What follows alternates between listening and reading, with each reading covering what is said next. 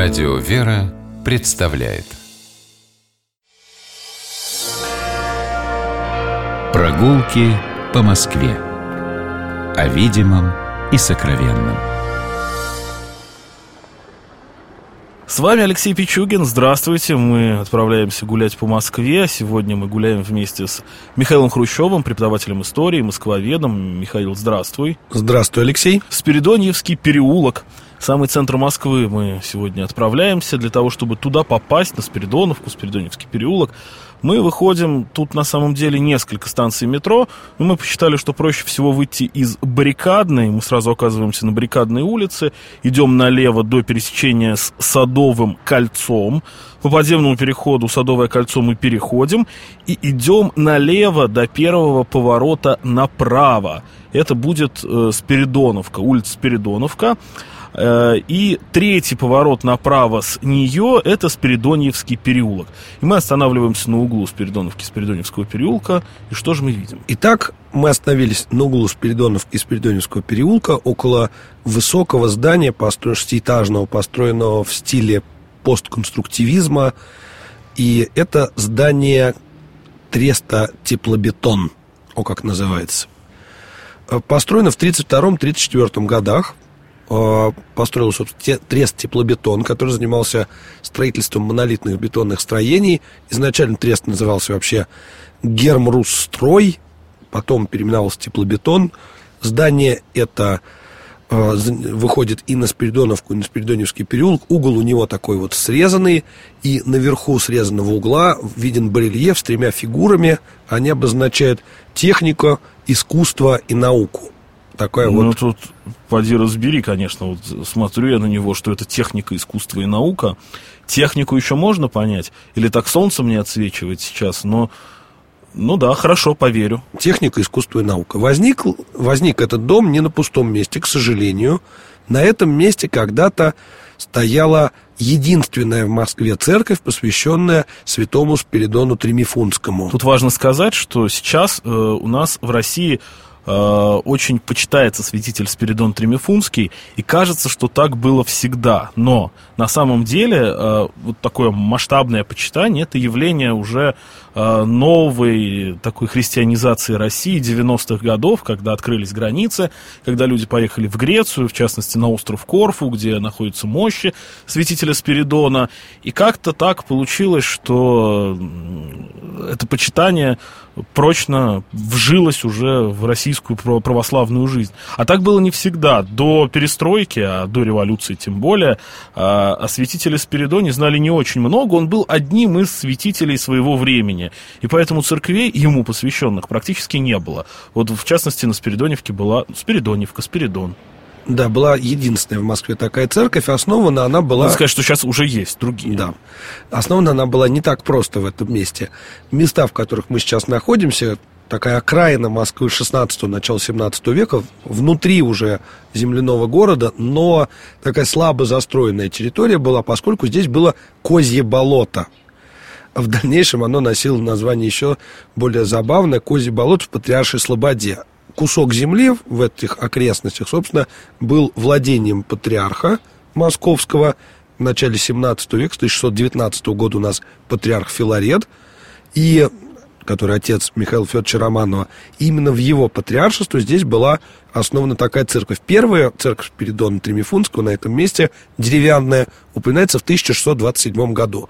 Потом она сгорает, и на ее месте уже в 1633 году возводится изящная одноглавая церковь, которая простояла, собственно, без малого почти 300 лет и в 1932 году была снесена. У нее поздняя круглая колокольня, очень, э, очень изящная, как ты говоришь. Вот колокольня, правда, э, очень изящная. А, можно на нее полюбоваться на, на Дионовских открытках, на открытках Готье. А, ну, все, что нам осталось. А, что интересно, незадолго до сноса эту церковь подробно изучил и сделал замеры великий русский реставратор. Наш любимый Петр Дмитриевич Барановский. Да, вот у него такая печальная была роль в, в начале 30-х годов, когда он ходил и знал, что вот эта церковь скоро не будет существовать, это здание скоро снесут. И он делал такой последний долг, отдавал этому зданию, обмерял его, ему за это никто ничего не платил, и его даже за это посадили. Такая вот прискорбная у него была роль, но зато у нас есть обмеры этой церкви, и достаточно подробно она отфотографирована. Сохранились даже фотографии разбора храма. Собственно, можно видеть, как его разбирают, и собственно, на этом месте и вырос дом теплобетона. А я правильно понимаю, что теперь мы разворачиваемся на 180? Да, мы теперь, собственно, заходим в сам Спиридоновский, Спиридоневский переулок, и я несколько слов скажу о его названии. Назывался он Спиридоневским не всегда. Вот Спиридоновка, она носила такое название уже с 17 века. А переулок долгое время носил менее церковное и более государственное название Съезженский. Дело в том, что в 18 веке здесь находилась съезжая изба. Ты вот знаешь, Алексей, что это такое съезжая изба? Я не помню, я честно забыл. Э, потому что когда-то этот термин был в голове. Ну, конечно, съезжая изба – это такой аналог полицейской части, более ранней. Вот, здесь... Сейчас я по сценарию должен ударить себя по лбу и сказать, конечно, конечно же. Да, но в любом случае здесь находилась съезжая изба, название по этому переулку было Съезженский.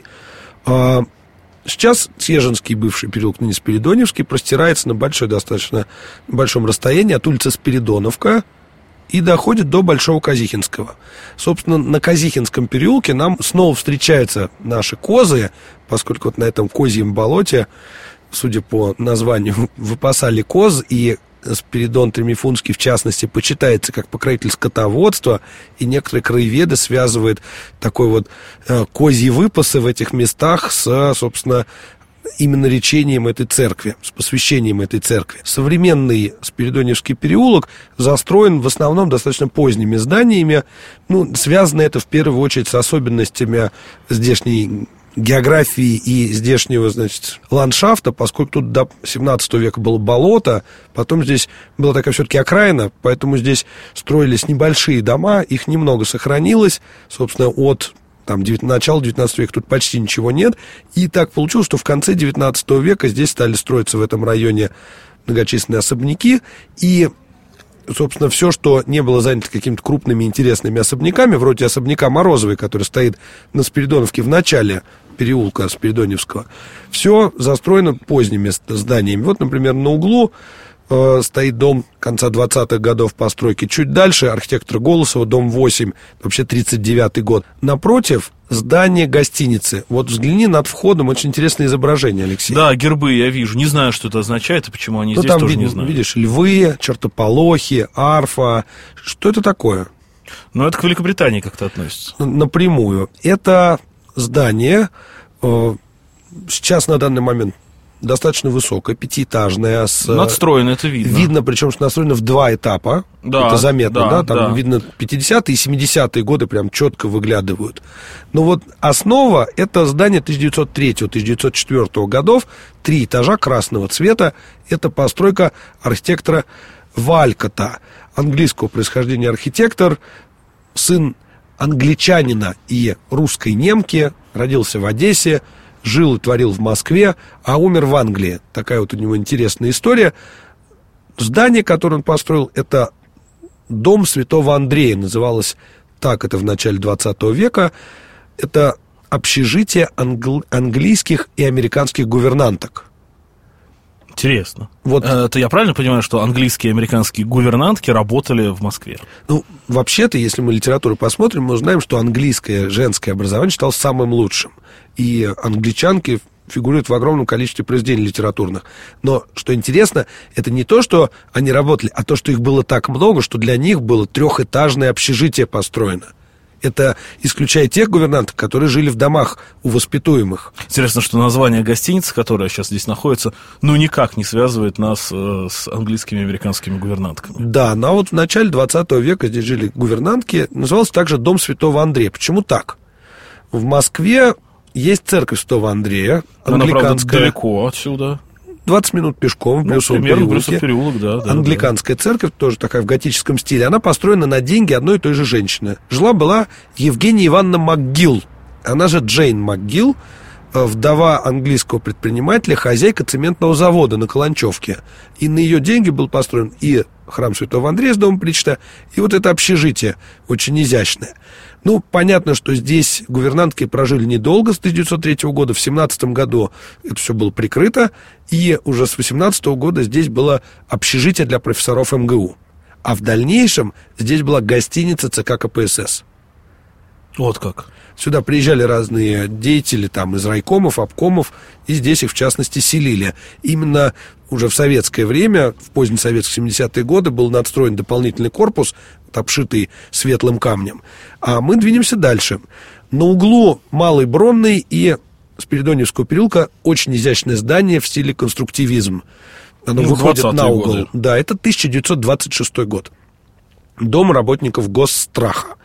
Тут надо сразу сказать, что Москва 20-х годов испытывал дикий квартирный голод. Ну, переезд столицы, люди бегут в Москву, новых строений практически не возводится. Многие чиновники жили вплоть до конца 20-х годов вообще в гостиницах. То есть так не хватало квартир. Здесь, на углу, был воздвигнут пятиэтажный дом э, с очень интересной планировкой. Там четыре этажа это были квартиры, все одна, одинакового размера, но с разной планировкой. Там интерес системы компенсации. Получается, что, например, те, у кого есть хороший панорамный вид, у них нет балкона, а у кого нет панорамного вида, зато есть балкон. Очень интересно продуманная планировка, но, правда сказать, не конструктивистская, а более ранняя. Сам Моисей Гинзбург писал, что ну, в буржуазном доходном доме достигнуты все высоты строительства жилищного, и дальше уже можно не стараться. Посмотрим на другую сторону. А вот тут интересная москвоведческая фишка такая. Да, угловой дом, 1913 год. Архитектор Вульфсон построил. Собственно, на углу находится аптека. И вот ты можешь видеть... А, Все могут видеть то, что это а, с 13 года аптека здесь как была, так и продолжает находиться. Более того, несколько лет назад э, москвоведы нашли, специалисты расчистили над входом историческую вывеску, старую, ее оригинальную 13 года аптека, и теперь у нее оригинальная вывеска. Но это не самое главное даже. Тут можно очень заметить интересную для Москвы э, характерную вещь. А в начале 20 века строилось много доходных домов э, с такими срезанными углами. На первом этаже был магазин магазин. Чаще всего э, такой полукафельной плиткой была облицована так называемая плитка Артура Перкса.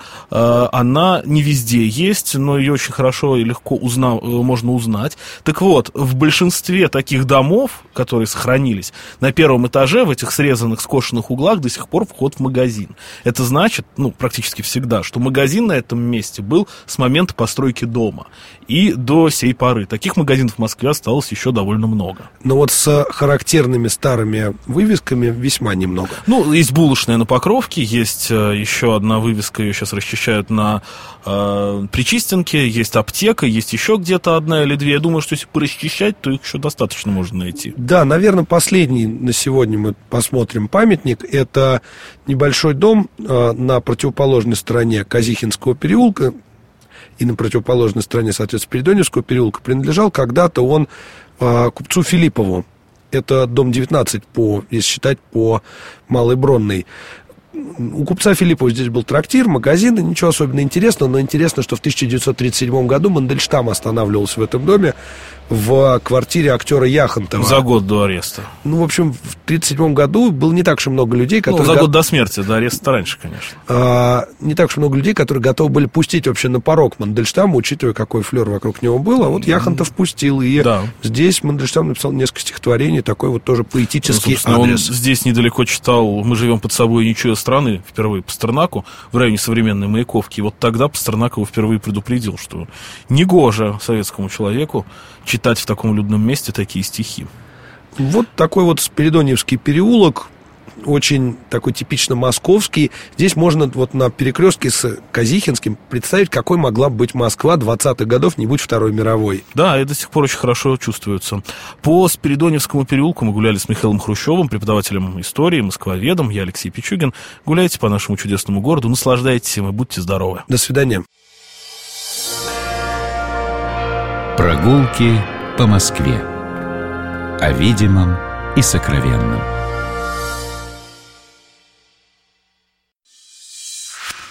Программа «Прогулки по Москве» произведена при поддержке Комитета общественных связей правительства Москвы.